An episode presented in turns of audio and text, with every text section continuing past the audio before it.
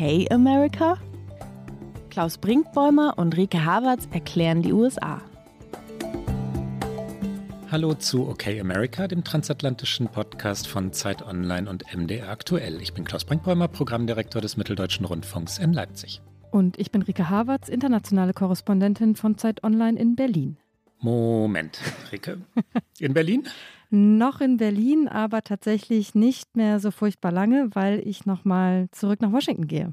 Worüber ich mich freue, ich freue mich sehr über diese Nachricht. Ich hoffe, unsere Hörerinnen und Hörer auch. Erklär bitte, warum und wie lange und äh, was machst du dort? Weil die geschätzte Kollegin Amrei Kohn, die für die Zeit in Washington ist, eine Elternzeit nimmt und ich äh, das große Glück habe, sie ein halbes Jahr vertreten zu dürfen. Das heißt, ich werde jetzt den Sommer über und bis zum Rest des Jahres, bis Ende Januar sogar in Washington sein und äh, die Midterms nochmal begleiten. Und äh, das kam ein bisschen unverhofft, aber unverhofft ist ja manchmal gar nicht so schlecht. Und ich freue mich sehr und es geht schon ganz bald los. Und unsere nächste Sendung machen wir dann schon wieder transatlantisch, so wie wir es ganz lange gemacht haben. Und ich freue mich natürlich. Ja, wie fantastisch, weil, ähm, weil die Zeit, die vor dir liegt, natürlich, du sagtest es gerade schon, wegen der Midterms eine durch und durch politische sein wird. Wie aufregend, ne? Und ich wünsche dir natürlich bestes Gelingen dort. Und damit würde ich sagen, steigen wir direkt ein, weil das, was mich dann natürlich auch wieder beschäftigen wird, ist das Thema, über das wir heute auch sprechen wollen. Und zwar die Anhörung im Repräsentantenhaus zum Sturm aufs Kapitol und das January 6 Committee. Wir haben es schon ein paar Mal erwähnt, wir haben uns aber noch nicht so ganz intensiv damit beschäftigt und es hat einige Wendungen genommen seit unserer letzten Folge und darüber wollen wir sprechen, aber auch noch ein bisschen anderes Aktuelles einstreuen, bevor wir zum January 6 Committee kommen.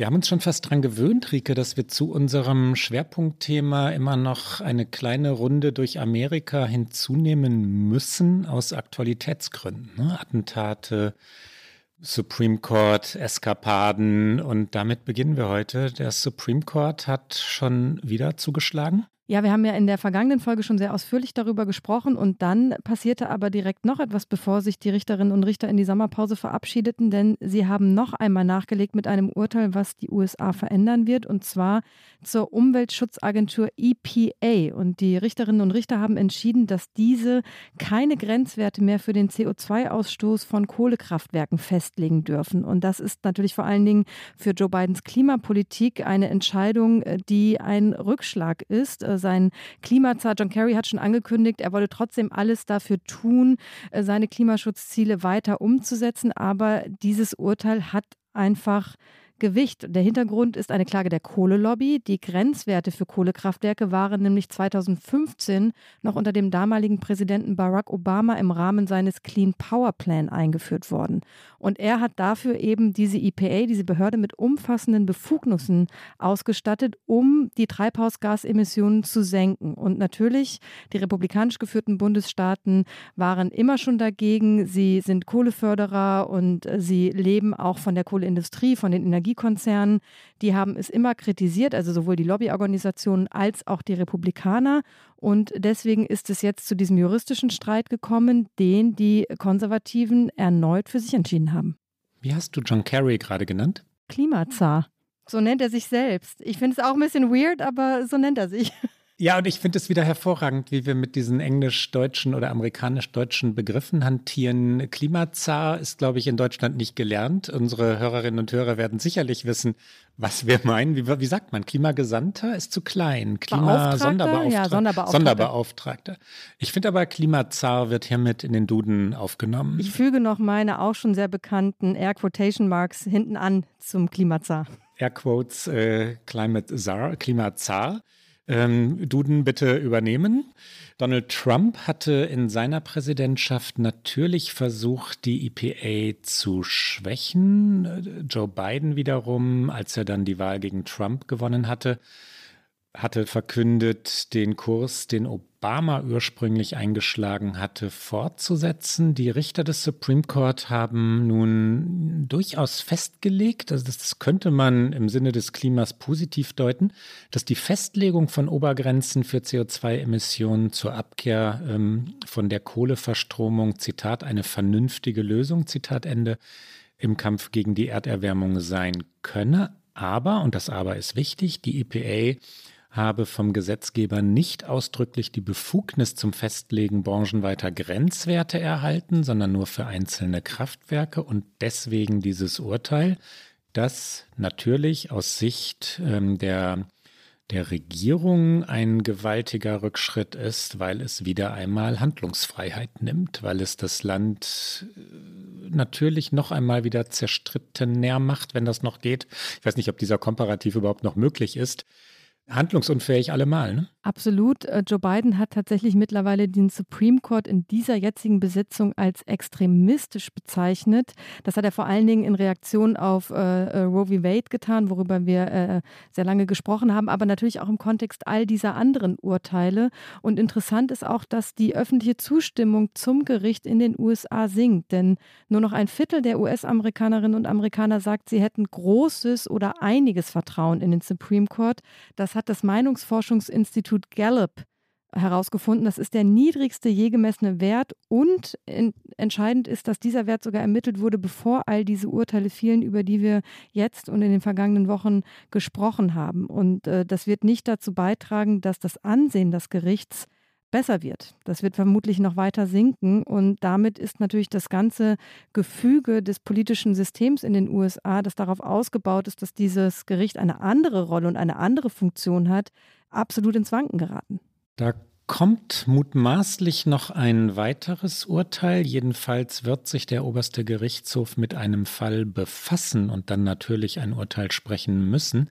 Einem Fall also, wo es darum geht, ob die Gesetzgeber der einzelnen Bundesstaaten freie Hand bei der Festlegung von Regeln für Wahlen in ihrem Bundesstaat haben sollten. Das meint also, ob die Gerichte oder die Regierung das Gesetz das, äh, oder die Gesetze, die für die Wahl relevant sind, festlegen können. Wenn man sich also eine republikanische Regierung in einem, ich sage jetzt mal, Hardliner-Bundesstaat wie Texas vorstellt, die das Wahlrecht so festschreiben möchte, wie es ihr ihren Wünschen eben entspricht, dann ist dieses Urteil, das da kommen wird, ein höchst relevantes. Sollte der Supreme Court den Klägern, das sind Republikaner aus North Carolina, Recht geben, dann hätten die Gesetzgeber der Bundesstaaten und eben nicht die Gerichte dieser Bundesstaaten das letzte Wort bei jeglicher Festlegung von Vorschriften. Das wäre wirklich eine erneute dramatische Veränderung. Es würde wieder einmal rechtsstaatliche Regeln, demokratische Regeln aufweichen.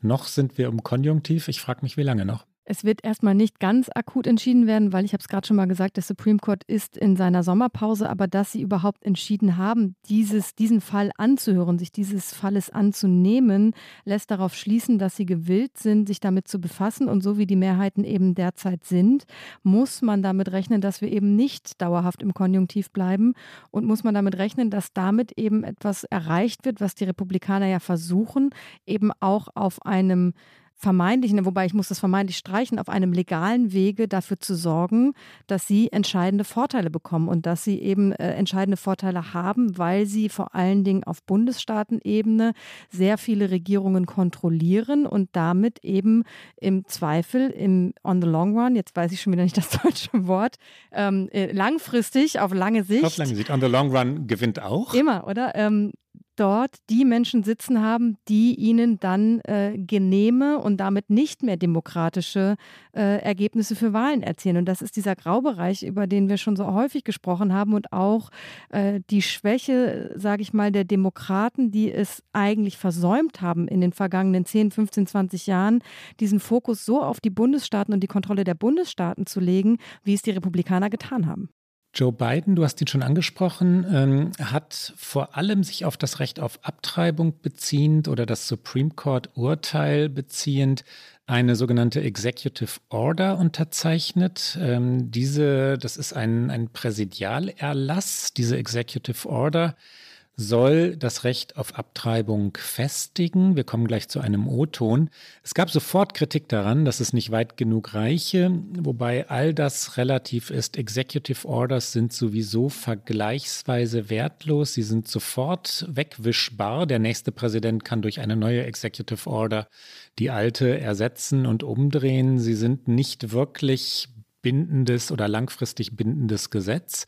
Zumal ja auch die Bundesstaaten jetzt äh, zur Tat schreiten und das Recht auf Abtreibung einschränken. Also mal sehen, wie lange diese oder wie sehr diese Executive Order wirken wird. Worauf wir eigentlich hinaus wollten, ein O-Ton. Äh, Joe Biden beklagt die furchtbare Entscheidung des Supreme Courts, also jene Entscheidung, ähm, die, die das Recht auf Abtreibung gewaltig einschränkt oder sogar untersagt, unmöglich macht. Er ruft auf, wählen zu gehen. Er sagt, jede Stimme sei relevant. Er klagt und hören wir ihn doch erst einmal. Hier also Joe Biden. Now, with the Vice President, Secretary Becerra, and uh, Deputy Attorney General Monaco, I want to talk about an executive order I'm signing to protect reproductive rights of women. In the aftermath of the Supreme Court's terrible, extreme, and I think so totally wrong-headed decision to overturn Roe v. Wade. In both formalized actions I announced uh, right after the, the decision, as well as adding new measures today. Let's be clear about something from the very start. This was not a decision driven by the Constitution. Let me say it again. This was not a decision driven by the Constitution. And despite what those justices in the majority said, this was not a decision driven by history. You've all probably had a chance to read the decision and the dissent the majority rattles off laws from the 19th century to support the idea that Roe was historic was a historic anomaly because states outlawed abortion in the 1880s toward the end. But that's just wrong. The truth is today's Supreme Court majority that is playing fast and loose with the facts. Even 150 years ago, the common law and many state laws did not criminalize abortion early in pregnancy, which is very similar to the viability line drawn by Roe. But the Dobbs majority ignores that fact. And the Dobbs majority ignores that many laws are enacted to protect women at the time when they were dying from unsafe abortions. This is the horrific reality that Roe sought to end the practice of medicine should not, emphasize, should not be frozen in the 19th century. So what happened? The dissenting opinion says as clear as you can possibly say it. And here's the quote Neither law, nor facts, nor attitudes have provided any new reason to reach a different result than Roe and Casey did. And that has changed, excuse me, all that's changed is this court, end of quote all this changes this court. that wasn't about the Constitution or the law. It was about a deep, long-seating antipathy toward Roe and the broader right to privacy. As the justice wrote in their dissent, and I quote, the majority has overruled Roe and Casey for one and only one reason, because it has always despised them, and now it has the votes to discard them, end of quote. So what we're witnessing wasn't a constitutional judgment. It was an exercise in raw political power.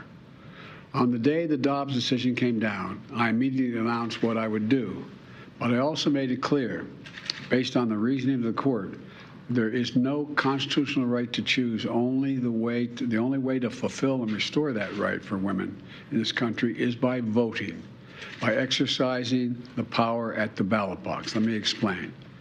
We need two additional pro choice senators and a pro choice House to codify Roe as federal law. Your vote can make that a reality. Was ich ja erschütternd finde, Rike, erschütternd ist ein dickes Wort, aber sagen wir mal bemerkenswert finde, ist, wie schwach Biden wirkt, ja, wie monoton er spricht, selbst bei einem so ja leidenschaftlich hitzig diskutierten Thema wie diesem das ja auch ein großes Wahlkampfthema ist, das durchaus Wahlen entscheiden kann, klingt er so, als sei er nicht ganz anwesend an einer Stelle. Ich hoffe, unsere Hörerinnen und Hörer haben es gehört. Ansonsten kann man es vielleicht sogar noch einmal nachhören.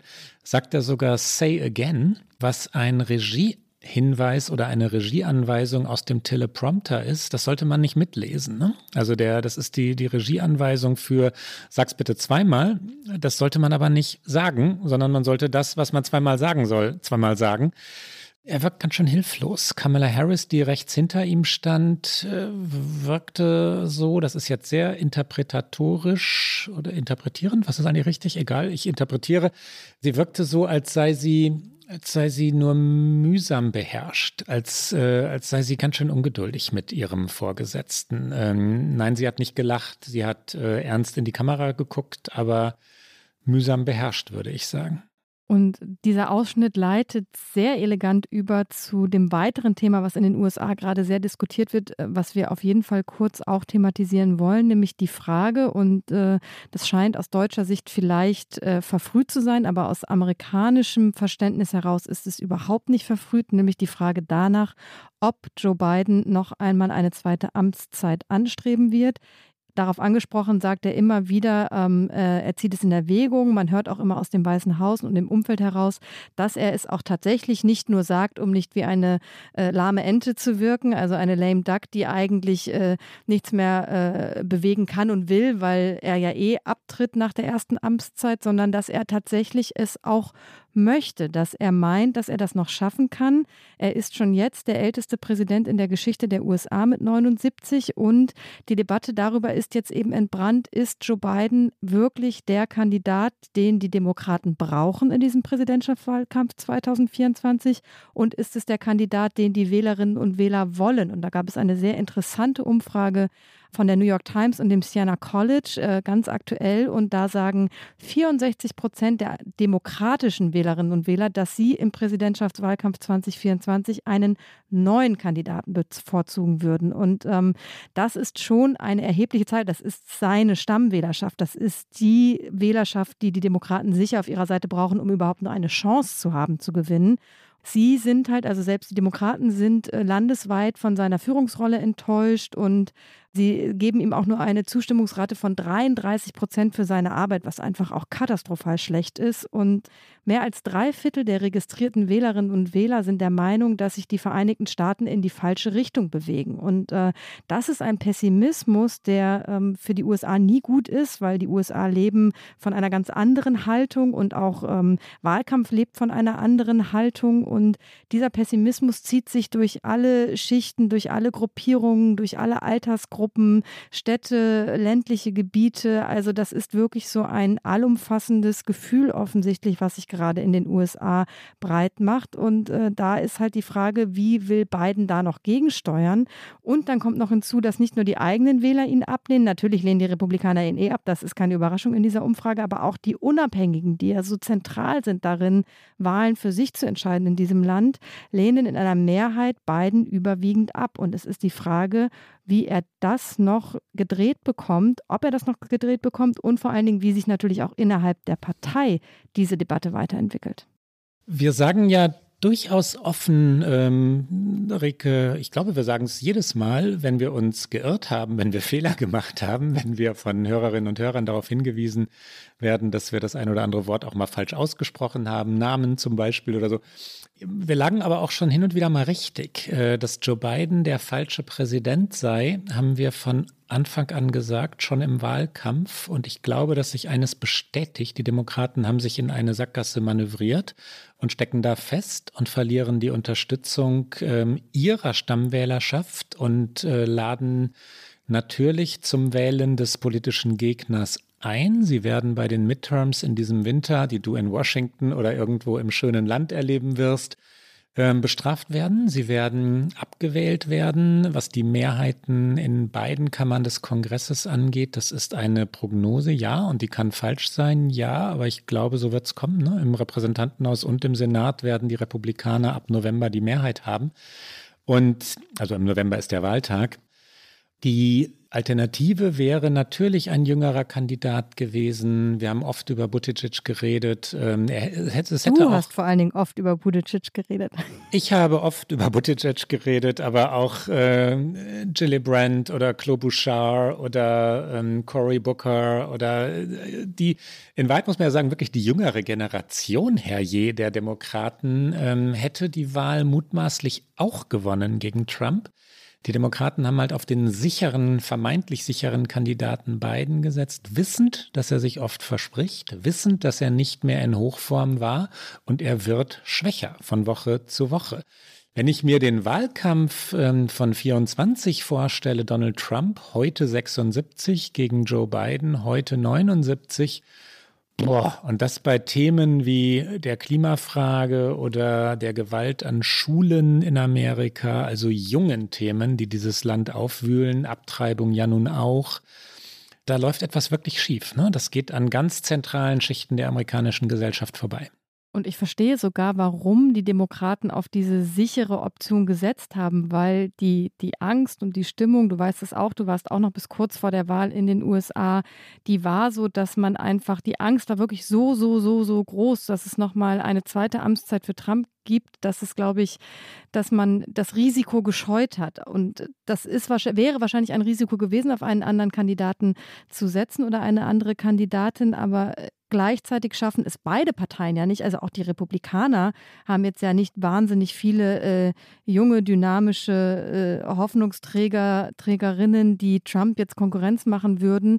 Ähm, sie schaffen es nicht, diesen Generationenwechsel zu vollziehen, den sie eigentlich brauchen. Und das ist auch noch eine vielleicht letzte interessante Zahl aus dieser Umfrage, die sich jetzt nur auf die Demokraten bezieht. Aber 94 Prozent der unter 30-Jährigen wünscht sich demnach einen anderen Kandidaten. Und man kann es verstehen, weil all diese Themen, die du gerade angesprochen hast und natürlich auch die Frage von sozialer Gerechtigkeit, Zukunftsfragen. Ähm, auch Inflation, all das. Also wie kann ich meine Zukunft in diesem Land leben, wenn es um Klima geht, um, um Einkommen, um Gerechtigkeit, Rassismus wieder ein Stichwort. All das sind Fragen, die natürlich alle umtreiben, aber insbesondere diejenigen, die sich gerade noch ihr Leben und ihre Zukunft in diesem Land aufbauen.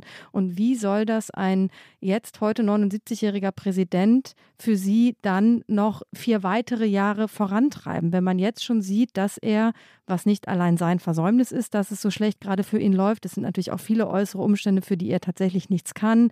Stichwort Inflation. Wir haben oft darüber gesprochen, dass natürlich der Krieg in der Ukraine, auch immer noch die Folgen der Corona-Pandemie, all das beeinflussen. Aber das alles ist das Gesamtbild, was sich ergibt. Und ich glaube auch, dass die Demokraten sehr gut beraten wären, Joe Biden davon zu überzeugen, vielleicht natürlich nicht nach außen, weil dann ist wieder das Lame Duck-Problem, aber eben nicht diese zweite Amtszeit anzustreben. Man hört aber auch immer wieder aus dem Weißen Haus heraus, dass Joe Biden eben jemand ist, der sich äh, nicht gerne reinreden lässt in solche Dinge und äh, der eben dann auch so eine gewisse äh, störrische Art an den Tag legen kann. Aber man kann ihm und der Partei nur wünschen, dass es sehr enge Berater gibt, die ihm sagen, dass es vielleicht gut ist nach einer Amtszeit. Ja, es ist bei älteren weißen Männern, die an Macht gewöhnt sind, jedenfalls nicht üblich äh, zu sagen, ich bin heute nicht mehr so stark und gut und intelligent und gedankenschnell, wie ich vor 10 oder 20 oder 30 Jahren war. Das kommt nicht so oft vor. Nee, ist nicht besonders eingeübt. David Gergen, ein Politologe aus Harvard, einer dieser, dieser fantastischen Gesprächspartner, mit denen man immer mal zusammenkommt, wenn man Korrespondent in den USA ist, der hat gesagt, dass er jetzt knappe 80 oder so, ist, ich glaube, er ist haarscharf über 80 jetzt, von sich merkt, ähm, er dürfte eigentlich jetzt nichts mehr führen, kein Komitee mehr, keine wichtige Institution, weil er wisse, und das tue weh, er ist nicht mehr so scharfsinnig wie vor einigen Jahren. Und so einen Satz würde man von Joe Biden gerne hören. Absolut. Lass uns damit zum eigentlichen Thema dieser Sendung. Jetzt haben wir mit der Aktualität schon ganz schön viel verplaudert, aber es sind natürlich auch wichtige Themen. Aber lass uns äh, zum Thema kommen, über das wir nämlich eigentlich sprechen wollen. Die Anhörungen im Repräsentantenhaus, die eine Entwicklung genommen haben, die kaum jemand für möglich gehalten hätte. Denn es ging zum Auftakt eigentlich so los, dass man dachte, ja, das ist viel Show. Die erste öffentliche Anhörung wurde zur Primetime äh, angesetzt, das heißt äh, zur, zum amerikanischen Abend hin, was ungewöhnlich ist, weil natürlich solche politischen politischen Ausschüsse, ähnlich wie es auch äh, in Deutschland der Fall ist, eher tagsüber stattfinden, weil sie natürlich live übertragen wurde, weil man sich eine hohe Einschaltquote erhoffte und weil man eben maximale Aufmerksamkeit gewinnen wollte.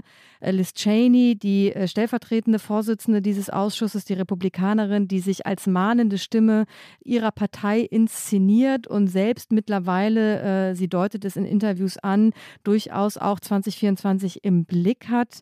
Sie war eine prominente Figur und die allgemeine Haltung zu diesem Ausschuss war aber, dass das alles nicht wirklich etwas bringen wird, weil der Ausschuss an sich nicht juristische Schritte einleiten kann, sondern er kann eben nur seine Ermittlungsergebnisse oder seine Rechercheergebnisse präsentieren und dann wiederum müsste das Justizministerium tätig werden. Außerdem war es nur ein von den Demokraten einberufener Untersuchungsausschuss, den die Republikaner im Grunde genommen ignoriert haben, bis eben auf Liz Cheney. Und deswegen war vielfach die Ansicht, naja, die Demokraten versuchen das jetzt eben im, im Wahlkampf vor den Midterms zu nutzen, um noch einmal diese Karte zu spielen und zu sagen, das ist das, was da passiert ist. Und wenn ihr das künftig verhindern wollt, dann müsst ihr natürlich sowohl bei den Midterms als auch 2024 müsst ihr uns wählen und nicht die Republikaner. Und dann passierte aber ein äh, wirklich erstaunlicher Wendepunkt.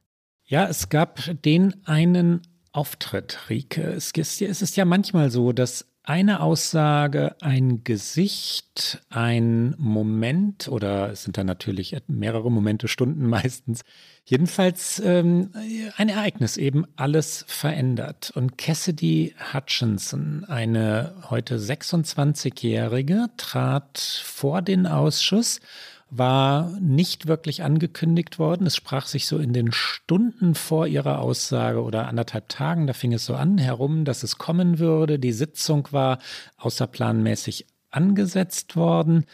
Und nach diesem Auftritt, nach Cassidy Hutchinsons Aussage, ist die amerikanische Welt eine andere. Das ist ein, ja, ganz schön fast schon angeberischer Satz, aber die, ähm, die, die, äh, manchmal stimmt's ja, ne? Manchmal gibt's diese, die, die, so diesen einen Whistleblower, diese eine mutige Person, diesen einen Menschen, der sich traut und dadurch alles noch einmal anders aussehen lässt. Ehe wir es analysieren, hören wir einen ausnahmsweise sehr langen O-Ton, damit unsere Hörerinnen und Hörer ein Gefühl dafür bekommen.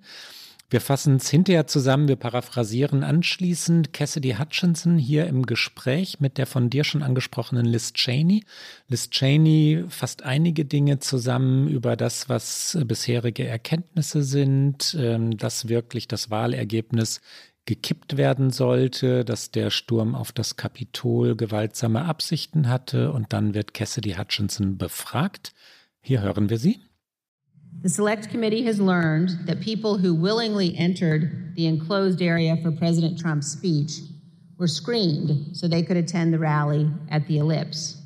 They had weapons and other items that were confiscated.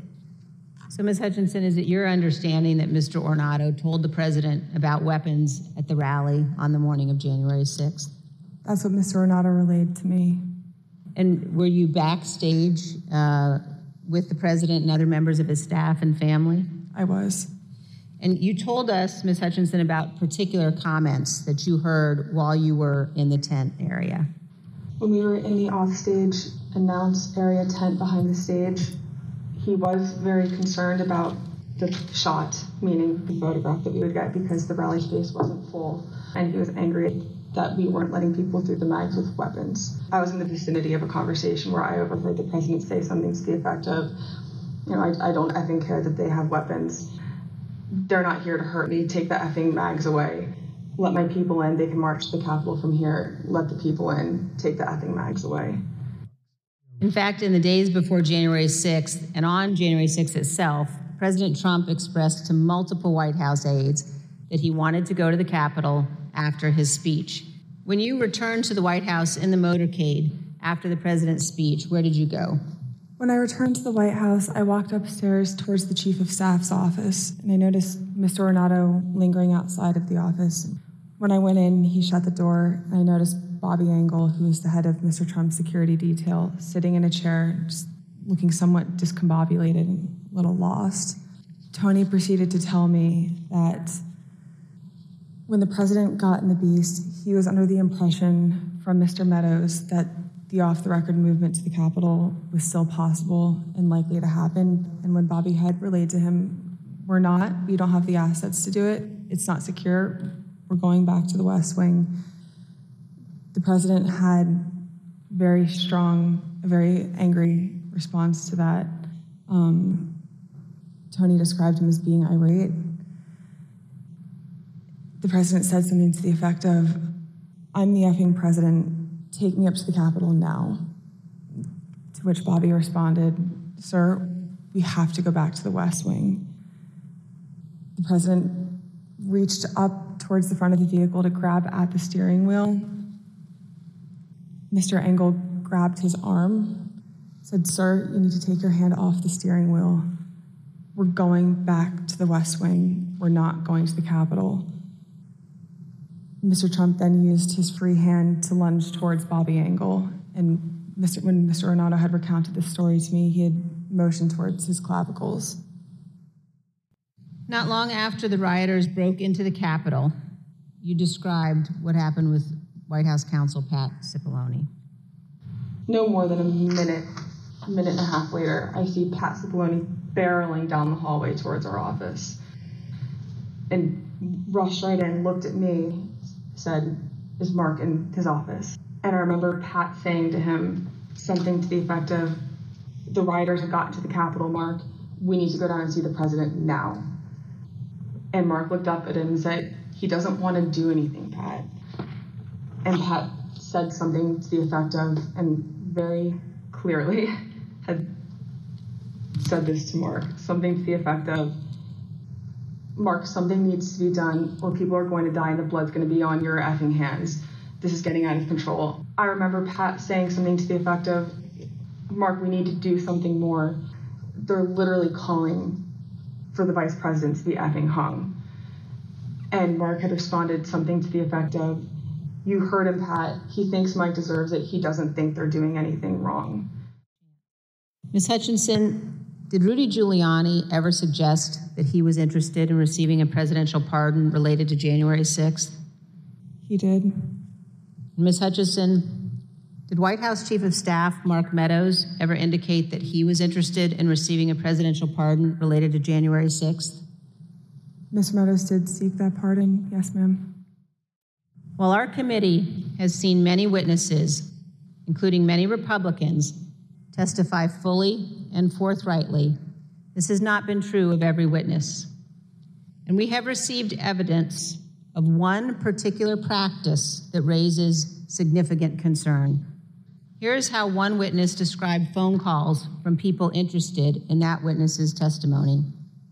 Quote, what they said to me is as long as I continue to be a team player, you know I'll continue to stay in good graces in Trump world. And they have reminded me a couple of times that Trump does read transcripts. And just keep that in mind. I think most Americans know that attempting to influence witnesses to testify untruthfully presents very serious concerns. We will be discussing these issues as a committee, carefully considering our next steps. Und was Cassidy Hutchinson, was wir vielleicht einmal kurz sagen, die zu dem Zeitpunkt, über den sie dort aussagt, bei Mark Meadows, dem Stabschef von Donald Trump, äh, gearbeitet hat. Was sie da erzählt, ist das, worauf alle im Grunde gewartet haben, nämlich eine, ein, ein klarer Beleg dafür oder ein, eine klare Beweisführung dafür, was Donald Trump tatsächlich wusste, inwieweit er involviert war. Vieles sagt sie tatsächlich aus erster Hand, einiges, das muss man sagen, gibt sie auch nur wieder. Das hat sie eben nur aus zweiter Hand, da war sie nicht persönlich anwesend, aber was sie im Kern sagt, was wir gerade gehört haben, ist, dass Donald Trump wusste, dass diese Horden, die da am 6. Januar 2021 in Washington demonstrierten, das Kapitol stürmen wollten, um eben einen demokratischen Machtwechsel zu verhindern. Er wusste, dass sie bewaffnet waren und er wusste, dass sie seinen Vizepräsidenten Mike Pence hängen und ermorden wollten. Und ähm, er fand das im Grunde alles richtig und beförderte es. Er tat nichts, um die Gewalt verhindern zu können. Es gab rund um das Regierungsviertel äh, Metalldetektoren, um eben genau das zu verhindern, dass Menschen bewaffnet ins Zentrum Washingtons kommen. Und ähm, Er hat einfach nur geschimpft und hat gesagt, äh, they are not here to hurt me, take the fucking Mags away. Also sie sind nicht hier, um mich zu verletzen und nehmt die verdammten Magnetometer weg. Das sind äh, Mags genannt, damit Waffen eben beschlagnahmt werden können. Also er wollte vor allen Dingen, dass seine Rede, die er geplant hatte an diesem 6. Januar, gut gefüllt ist, gut besucht ist, dass die Bilder stimmen. Es geht ja bei Trump immer viel um Bilder, aber es hat ihn einfach auch schlicht so ist die Aussage von Cassidy Hutchinson zu interpretieren, nicht gestört, dass diese Menschen bewaffnet und gewaltbereit waren und offensichtlich den klaren Plan hatten, äh, das Kapitol auf jeden Fall anzugreifen. Vielleicht kurz zu Cassidy Hutchinson, wenn wir sie schon in die Liga der großen Whistleblower, dieser, dieser dann ja doch amerikanischen Heldinnen und Heldenfiguren stellen. Cassidy Hutchinson, ich sagte es schon, ist 26 Jahre alt. Sie wuchs in New Jersey auf, in Pennington, wuchs dort sehr behütet auf. Sie studierte an der Christopher Newport University Politikwissenschaften. Sie kam dann nach Washington, um Praktika zu machen. Bei dem von uns schon vielfach beschriebenen Senator Ted Cruz und dessen Kollegen Steve Scalise dann im Weißen Haus. Sie wurde zunächst Praktikantin bei Mark Meadows, du sagtest es schon, dem Stabschef der Regierung Trump. Der hat sie sofort befördert. Der machte sie zu seiner Assistentin, dann zur Sonderassistentin des Präsidenten für gesetzgebende Angelegenheiten. Das ist ein sehr gewichtiger Titel, ein, so verblüffend, wie schnell sie Karriere machte, weil sie als wirklich extrem präzise, fleißig, ähm, gedankenstark im Sinne von fantasievoll gilt. Ähm, ein fantastischer Ruf für eine, die wirklich noch neu in der Hauptstadt ist. Und damit war sie eine dieser, das ist in Amerika so üblich, Rike, du kennst es bestens, dieser Interns, ne? dieser, dieser jungen äh, Menschen, die Politik begeistert, auch sehr idealistisch nach Washington kommen, oft frisch von der Uni und in Wahrheit dafür sorgen, dass Washington DC so funktioniert, wie es funktioniert, in einem mitunter ja irrwitzigen Tempo und, äh, und auf hohem intellektuellem Niveau. Cassidy Hutchinson, das äh, erschließt sich schon aus der Reihe der Praktika, die sie gemacht hat, ist Republikanerin. Sie hat sich also mit dieser Aussage natürlich gegen den Mainstream ihrer eigenen Partei gestellt. Die Partei, wir haben es schon mehrfach beschrieben, hat sich nun wirklich fest, fest, fest dazu entschlossen, an Donald Trumps Seite zu stehen und dessen Fehler, dessen mutmaßliche Verbrechen, darüber reden wir hier in diesem Fall, zu tolerieren, ja, nicht dagegen vorzugehen. Sie schon. Und sie ist damit ein erhebliches Risiko eingegangen. Sie hat schon Morddrohungen erhalten, seit sie ausgesagt hat. Und ich finde es auch erstaunlich, wir haben gerade über Alter gesprochen, wir haben über Generationen gesprochen. Und es ist eine 26-jährige Frau, die den Mut aufbringt, unter Eid öffentlich vor diesem Ausschuss auszusagen. Und alle anderen im engeren Umfeld von Trump sind das bislang nicht. Die Anhörungen sind ja noch nicht vorbei. Es werden noch äh, einige Aussagen kommen. Unter anderem äh, Steve Bannon hat jetzt offensichtlich sich bereit erklärt, doch auch auszusagen. Dazu später mehr. Aber das finde ich ist auch natürlich noch ein interessanter Aspekt dieser Geschichte und was sie bereit ist, eben äh, für einen Preis zu bezahlen. Und der Preis wird hoch sein, weil natürlich ist ihre Karriere, die sie begonnen hat, damit vorbei. Sie wird eine andere machen, aber sie ist jetzt äh, so eine öffentliche Person, wie sie es vielleicht niemals werden wollte. Und ähm, das ist natürlich auch beeindruckend und mutig. Donald Trump erscheint als Jetzt sucht man treffende Adjektive, Rike. Instabil ist ein kleines Wort. Er erscheint als cholerisch, als weinerlich, als äh, im höchsten Maße planlos, so, so wild geradezu, wild geworden, weil er eine Wahl verloren hat. Ja, ähm, und Trump soll, das sagt Hutchinson, das ist eine umstrittene Szene, weil sie dementiert wurde. Er soll ins Lenkrad des eigenen Dienstwagens gegriffen haben, als ihn. Dienstwagen, es ist süß, dass du The Beast Dienstwagen nennst. Dienstlimousine, es ist nicht ganz ein Panzer, aber fast. Also nennen wir es mal sein, sein gepanzertes Auto, sein gepanzertes Fahrzeug. The Beast ist der sehr treffende amerikanische Spitzname für dieses Auto. Jedenfalls, Trump soll da nach dieser Demo, von der du schon gesprochen hast, ähm, gesessen haben und dann sollen ihn seine Secret Service Leute, also seine Geheimdienstleute, zum Weißen Haus äh, gefahren haben oder sie, sie sollen es vorgehabt haben und dann habe er ins Lenkrad gegriffen, weil er zum Kapitol äh, gedrängt habe um bei seinen Horden zu sein und mit denen das Kapitol zu stürmen oder jedenfalls dabei zuzusehen, während die das Kapitol stürmten, hat er ins Lenkrad gegriffen. Hier ist die Aussage von äh, Frau Hutchinson. When you returned to the White House in the motorcade after the president's speech, where did you go? When I returned to the White House, I walked upstairs towards the Chief of Staff's office, and I noticed Mr. Renato lingering outside of the office. Once we had made eye contact, he quickly waved me to go into his office, which was just across the hall from mine. When I went in, he shut the door, and I noticed Bobby Engel, who is the head of Mr. Trump's security detail, sitting in a chair, just looking somewhat discombobulated and a little lost. Um, I looked at Tony, and he had said, did you effing hear what happened in the Beast? I said, No, Tony, I, I just got back. What happened? Tony proceeded to tell me that when the president got in the Beast, he was under the impression from Mr. Meadows that the off the record movement to the Capitol was still possible and likely to happen, but that Bobby had more information. So once the president had gotten into the vehicle with Bobby he thought that they were going up to the Capitol. And when Bobby had relayed to him, we're not, we don't have the assets to do it, it's not secure, we're going back to the West Wing. The president had very strong, very angry response to that. Um, Tony described him as being irate. The president said something to the effect of, I'm the effing president, take me up to the Capitol now.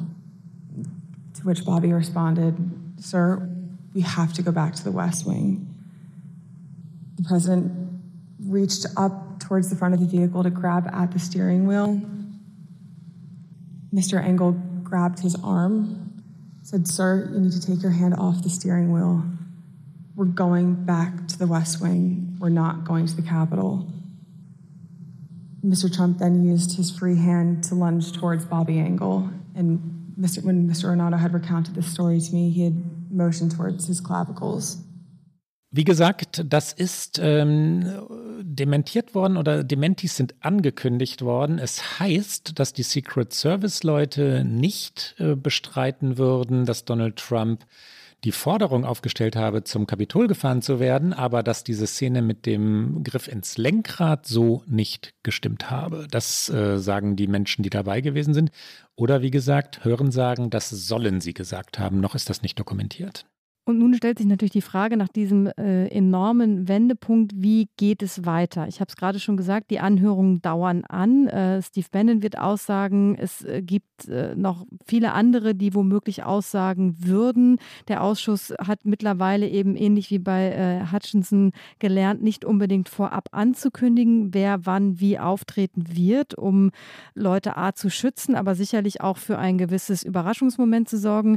Die Hutchinson-Aussage kam ja auch sehr über überraschend. Es heißt, man hätte es nicht länger äh, geheim halten können und hätte auch da keine Gefahr laufen wollen, dass doch noch etwas schief geht. Also insofern können wir uns da sicherlich noch auf spannende Momente einstellen. Und die Frage, die sich aus all dem stellt, ist, und das ist wieder ein sehr amerikanischer Begriff, aber er ist so schön und alle US-Medien verwenden in diesem Zusammenhang, wird der Ausschuss in der Lage sein, dem Justizdepartement die Smoking Gun zu präsentieren? Also werden sie Ihnen genug Belege oder werden Sie dem Ministerium genug Belege liefern, eben die, äh, die rauchende Waffe, was im Grunde genommen wirklich auf Deutsch sehr langweilig klingt, aber die wirklich dazu führt, faktisch eine Anklage zu erheben, wirklich juristisch zu ermitteln. Das ist ja das erklärte Ziel dieses Ausschusses. Und dann kommt es natürlich darauf an, wie Merrick Garland, der Justizminister und äh, Generalbundesanwalt von Joe Biden, mit diesen Ergebnissen dieses Ausschusses umgeht.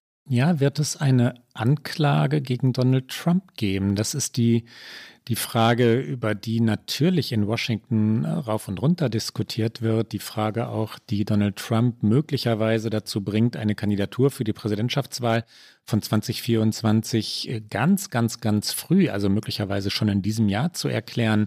Das hätte dann wiederum, das ist alles noch sehr theoretisch, den Hintergrund, dass er sagen könnte, die Anklage, wenn es sie denn gäbe, sei politisch motiviert, sei eine Anklage durch den politischen Gegner wegen des beginnenden Präsidentschaftswahlkampfs. Das ist längst ein Thema in Washington und nach der Beweislage Um es kurz zusammenzufassen, nach der Lage, wie sie sich jetzt darstellt, dass Trump gewusst hat, dass die Horden bewaffnet zum Kapitol gehen, um Mike Pence zu ermorden und ein demokratisch herbeigeführtes Wahlergebnis zu kippen, also ungültig zu machen, dass Trump all das befördert, toleriert sowieso, aber herbeigeführt hat durch explizite Aufforderung und nicht verhindert hat, äh, dass die, die Beamten die die Bundespolizei und andere dagegen vorgingen. Das ist schon ein Anklagegrund, nach, äh, jedenfalls nach Einschätzung vieler sogenannter unabhängiger Juraprofessoren der USA. Also viele sagen, doch, doch, die, die Beweislage ist da. Du hast Garland schon angesprochen. Garland gilt als ähm, vorsichtig, als abwägend. Das muss er in dieser Rolle auch sein. Er gilt nicht als Feigling. Hat Trump ähm, also im Vorfeld der Ereignisse gewusst, was kommen würde und hat er es herbeigeführt? Das ist das, was, ähm, was das äh, Justice Department, also das Justizministerium beziehungsweise die ermittelnden Beamten jetzt ermitteln, wo, wonach sie recherchieren. Wo stehen die Ermittlungen denn konkret? Ja, es gibt ein kleines Team von Ermittlern, die eben in Washington DC sitzen und sich nur damit befassen und die sich damit befassen, ob es äh, den Versuch gab, ähm, in gewissen Bundesstaaten äh, Fake State Electors, also Leute zu installieren, die ein entsprechendes Wahlergebnis herbeiführen. Es wird mit Anwälten gesprochen, die sehr viel Kontakt mit Donald Trump hatten, weil natürlich seine Anwälte auch seine Achillesferse sind, weil die natürlich natürlich im Zweifel alles wissen, was er versucht hat. Also es gibt da einige kleinere Dinge, aber es ist jetzt nicht so, dass diese Ermittlungen, die sind nicht laut, die sind auch nicht pompös, die sind eher ähm, Folge den Beweisen, was natürlich eine sehr juristische, saubere Art ist. Und ich glaube, dass natürlich Merrick Garland und auch die beiden Regierungen mit allem, was sie hat, verhindern möchte, dass es wie eine Hexenjagd wirkt, weil genau das ist das, wo, was Donald Trump getan hat als Präsident. Er hat eben seinen Justizminister, sein Justizministerium oft genug missbraucht für derlei Dinge und genau dieses Bild soll natürlich nicht entstehen. Und ähm, Garland hat am Tag seines Amtsantritts, dem 11. März 2021, nachdem er also bestätigt war im Amt, von äh, Michael R. Sherwin, dem Leiter der US-Staatsanwaltschaft in Washington, der die Ermittlungen leitete, ausführlich eben ein, ein, eine Übergabe bekommen. Und ähm, Sherwin hat Garland auch eben eine Strategie vorgestellt, die vier Teams von Staatsanwälten mit den Bezeichnungen A bis D versah. Also Team B, das bereits mit 15 Anwälten besetzt war, hatte damit begonnen, öffentliche Einflussnehmer und Beamte zu untersuchen, die zum Beispiel mit dem Anschlag in Verbindung standen. Also all diese Dinge hat zum Beispiel die New York Times recherchiert. Ist natürlich auch wahnsinnig schwer, wirklich Einblick in diese Ermittlungen zu bekommen. Aber wenn man schon sieht, Team B, 15 Anwälte und es gibt A, B, C, D, daran sieht man, dass dass das natürlich extrem detailversessen, extrem präzise auf allen Ebenen versucht wird nachzuverfolgen. Und ähm, Garland hat eben diese Arbeit übernommen und genau diesen Ball, den Garland äh, bekommen hat von Sherwin, den spielt er momentan weiter, aber auch äh, zwischen den beiden war es nicht ganz äh, konfliktfrei. Ja, weil jedes Wort zählt. In, in Verfahren wie diesem, in Ermittlungsverfahren wie diesen geht es natürlich explosiv zu. Das ist selbsterklärend. Indiskretionen gehören auch immer dazu. Jener Michael Sherwin, den du schon angesprochen hast, war zu Gast bei 60 Minutes. Das ist die legendäre Interview- und Magazinsendung bei CBS. Und dort sagte Sherwin einen Satz, der ihm heute zum Vorwurf gemacht wird, nämlich, vielleicht ist der Präsident für diese Handlungen verantwortlich. Da ist das Wort vielleicht drin, aber die Ermittlungsbehörden wollen sich, das ist ganz klassische Methode, von unten nach oben arbeiten, hierarchisch. Ne? Sie wollen nach und nach die, die Befehlskette abarbeiten. Und natürlich Klar zielen sie auf den Präsidenten. Das ist jetzt meine Wertung, das haben sie nicht gesagt. Das sollte man, wie gesagt, nicht im Fernsehen verkünden und dadurch den jetzt die Ermittlungen leitenden Justizminister enorm unter Druck setzen. Garland, wir hatten das schon, tritt nicht aggressiv auf. Er, ist, er scheint geduldig zu sein. Ich glaube nicht, dass er zu feige wäre, Anklage zu erheben, wenn er sich sicher wäre, alle Beweise gegen Donald Trump beisammen zu haben. Das glaube ich auch. Ich glaube, er spielt es eben extrem, wie man es im, im juristischen Sinne professionell spielt, dass er wenn er Anklage erhebt, sich sicher sein möchte, so sicher man sich sein kann, weil man kann jeden juristischen Streit auch verlieren, aber dass er jetzt eher im, im, im Verborgenen, Unauffälligen arbeitet, sagt, glaube ich, nichts darüber aus, ähm, was am Ende des Tages da stehen wird. Ricke, wird dieser Ausschuss etwas verändern? Wir haben es relativ hoch einsortiert, äh, geradezu historisch verglichen zu Beginn, also mit historischen äh, Aussagen verglichen. Haben wir Watergate genannt? Nein, haben wir nicht, aber wir so, so ungefähr in der Kategorie haben wir es ja angesiedelt. Was kann denn wirklich passieren? Wie wird es weitergehen? Das ist natürlich die Frage. Die eine haben wir gerade schon erörtert. Wird es zu einer Anklage kommen? Wenn es zu einer Anklage kommt, dann hat der Ausschuss natürlich wirklich etwas verändert, weil unabhängig davon, was dann wieder aus dieser Anklage herauskommt, also wird es einen Schuldspruch geben oder nicht, wird das natürlich eine öffentliche Wahrnehmung erzeugen, die ähm, enorm ist und die wird Donald Trump beschädigen, die wird die Republikanische Partei beschädigen. Also das wäre, glaube ich, aus Sicht der Demokraten natürlich das, das bestmögliche Szenario.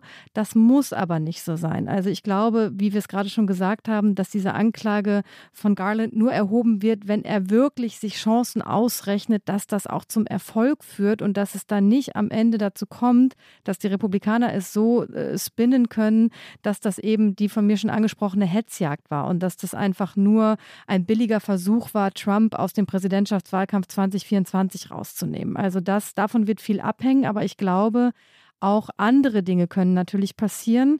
Es gibt ganz aktuell eine neue Umfrage von äh, Politico und Morning Consult, die darauf hindeutet, dass eben die Arbeit dieses Ausschusses das öffentliche Verständnis der Ereignisse des 6. Januar wirklich verändern könnte. Und auch das ist ja etwas, was tatsächlich die Gesellschaft, Wahlen, die politische Zukunft beider Parteien verändern könnte. Laut dieser Umfrage sagen 66 Prozent der Wählerinnen und Wähler, dass Trump versucht hat, die Wahl 2020 zu kippen. Und ebenfalls 66 Prozent sagen, dass er ohne Beweise behauptet hat, die Wahl sei gefälscht. Und wiederum knapp 60 Prozent sagen, dass er die Öffentlichkeit über das Ergebnis der Wahl getäuscht hat. Also das sind schon Mehrheitszahlen und das sind Zahlen, die man aus dem republikanischen Lager, wenn man das nur betrachten würde, wahrscheinlich so nicht sehen würde. Aber das ist ja eine Gesamtbetrachtung von amerikanischen Wählerinnen und Wählern und das finde ich schon, das sind äh, zwei Drittel teilweise und ähm, daran merkt man, dass eben diese Aussage, dass diese Arbeit etwas verändern könnte und das wiederum könnte den Demokraten natürlich nützlich sein und sie stärken, selbst wenn keine Anklage am Ende steht. Ja, es könnte tatsächlich auch noch Auswirkungen auf die Midterm-Elections im November haben. Es ist ja denkbar, dass die, die Aussagen, die jetzt vor dem Komitee gemacht werden, von Wählerinnen und Wählern verbunden werden mit dem Urteil des Supreme Court gegen das Recht auf Abtreibung oder auf ähm, körperliche Selbstbestimmung von Frauen. Und wenn dann sich eine wirkliche liberale Bewegung ähm, in Gang setzt, wenn, wenn wirklich massenhaft gewählt wird, äh, ist das Ergebnis vielleicht doch nicht so klar, wie ich es vorhin noch gesagt habe.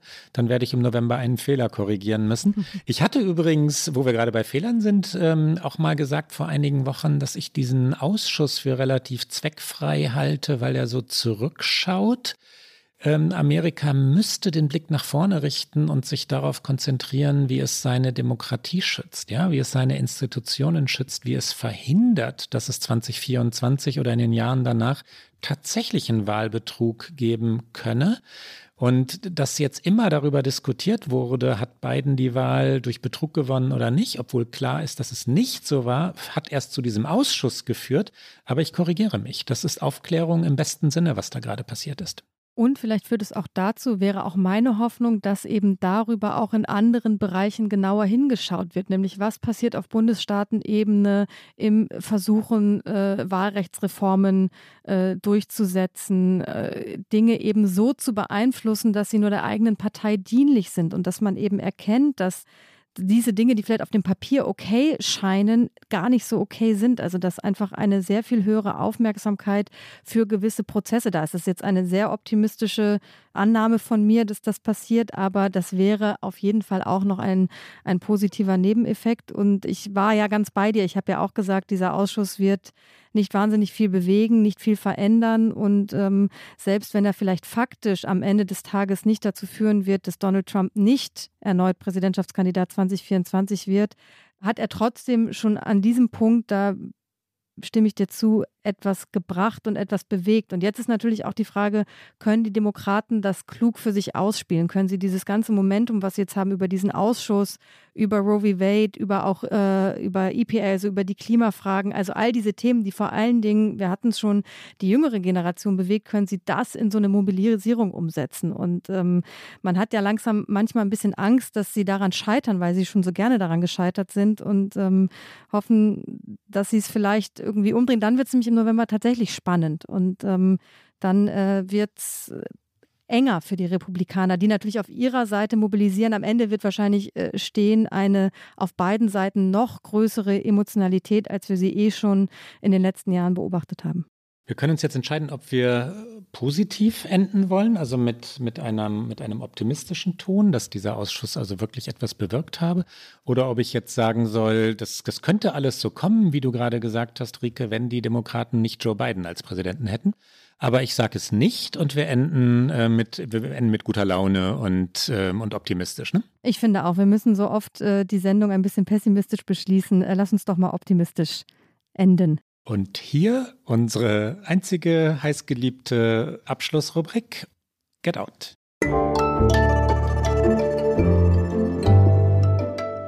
Get Out. Ich habe auch was Schönes mitgebracht im Get Out, nämlich schon mal eine erste äh, Sommerlektüre-Empfehlung und zwar einen Klassiker. Viele Hörerinnen und Hörer kennen es vielleicht auch schon, aber ich finde, man kann es auch unbedingt ein zweites Mal lesen und zwar The Summer Without Man äh, von äh, Siri Husted. Und ich finde, oh, ich jubel, das ist toll. Es ist eins meiner Lieblingsbücher von ihr und ähm, ich glaube, es heißt im Deutschen tatsächlich auch ein Sommer oder der Sommer ohne Männer. Und ähm, Mia Fredrickson ist die Protagonistin dieses Buchs und äh, sie kehrt in ihre Heimat zurück und vor allen Dingen auch zu ihrer Mutter zurück, nachdem ihr Mann nach 30 Jahren Ehe eine Pause einlegen will, um sich erstmal mit seiner jüngeren Geliebten zu vergnügen und zu gucken, wohin das wohl führen könnte. Und ähm, sie geht dann eben zurück in ihre Heimat und verbringt den Sommer dort und zwar eben einen Sommer eigentlich ohne Männer. Und es ist äh, ein wahnsinnig bezauberndes Buch und es ist so ein auch am Ende ein positives Buch und es beginnt natürlich gar nicht so positiv, weil erstmal die große Krise ist und ähm, es ist äh, ja eins meiner liebsten Bücher und ich finde, man kann es fast jeden Sommer aufs Neue lesen. Klaus, was hast du mitgebracht? Und ich habe neulich mal so einen Moment der, der Langeweile gehabt, was, was selten ist, weil ich dann meistens irgendwelche Rohschnitte, also so, so erste Fassungen von oder zweite oder drittfassungen von, von neuen Tatorten, Polizeirufen oder sonstigen wunderbaren Werken aus der, aus der Welt der ARD äh, mir anschauen darf. Diesmal wusste ich nicht so genau, was mache ich denn jetzt? Und dann habe ich bei Netflix Ozark gefunden. Kennst du Ozark? Ja, aber ich ähm, habe es vor Ewigkeiten mal angefangen und dann irgendwie nicht weitergeguckt. Aber manchmal muss man ja Serien eine zweite Chance geben. Es passt zu den kriminellen Machenschaften, von denen wir heute gesprochen haben. Ein, äh, ein Finanzberater, Marty Bird, ähm, gerät in die Abgründe der Drogenwelt, äh, so mexikanische Drogenmafia und viel, viel, viel Geld. Und um sich und seine Familie zu schützen, gibt er ein ja, halsbrecherisches Versprechen ab, nämlich 500 äh, Millionen Dollar in fünf Jahren zu waschen, also zu, zu legalem Geld zu machen für den Drogenbaron. Ne? Und deswegen äh, wandert er aus von Chicago nach, ähm, nach Ozark in Missouri. Das ist ein wunderschönes kleines Städtchen, Dörflein an einem ebenso wunderschönen See. Und dort gibt es erstaunlicherweise viele, viele gleichfalls Kriminelle. Kleiner, kleiner Nachteil, das ist ja manchmal so, das war so erfolgreich in den USA, dass dann gleich Staffel 2, 3 und 4 hinterher gedreht wurden und darauf hatte ich keine Lust. Äh, ich empfehle also explizit die erste Staffel von Ozark. Und das war's für heute bei OK America. Sie hören uns alle zwei Wochen donnerstags auf Zeit Online, mdr.de, in der ARD-Audiothek, auf allen guten Podcast-Kanälen und immer mal wieder auch sonntags beim Podcast Sonntag von MDR Aktuell. Unsere nächste Folge hören Sie am 28. Juli. Wenn Sie uns schreiben mögen, erreichen Sie uns unter okamerica.zeit.de. Bis bald. Bis dann.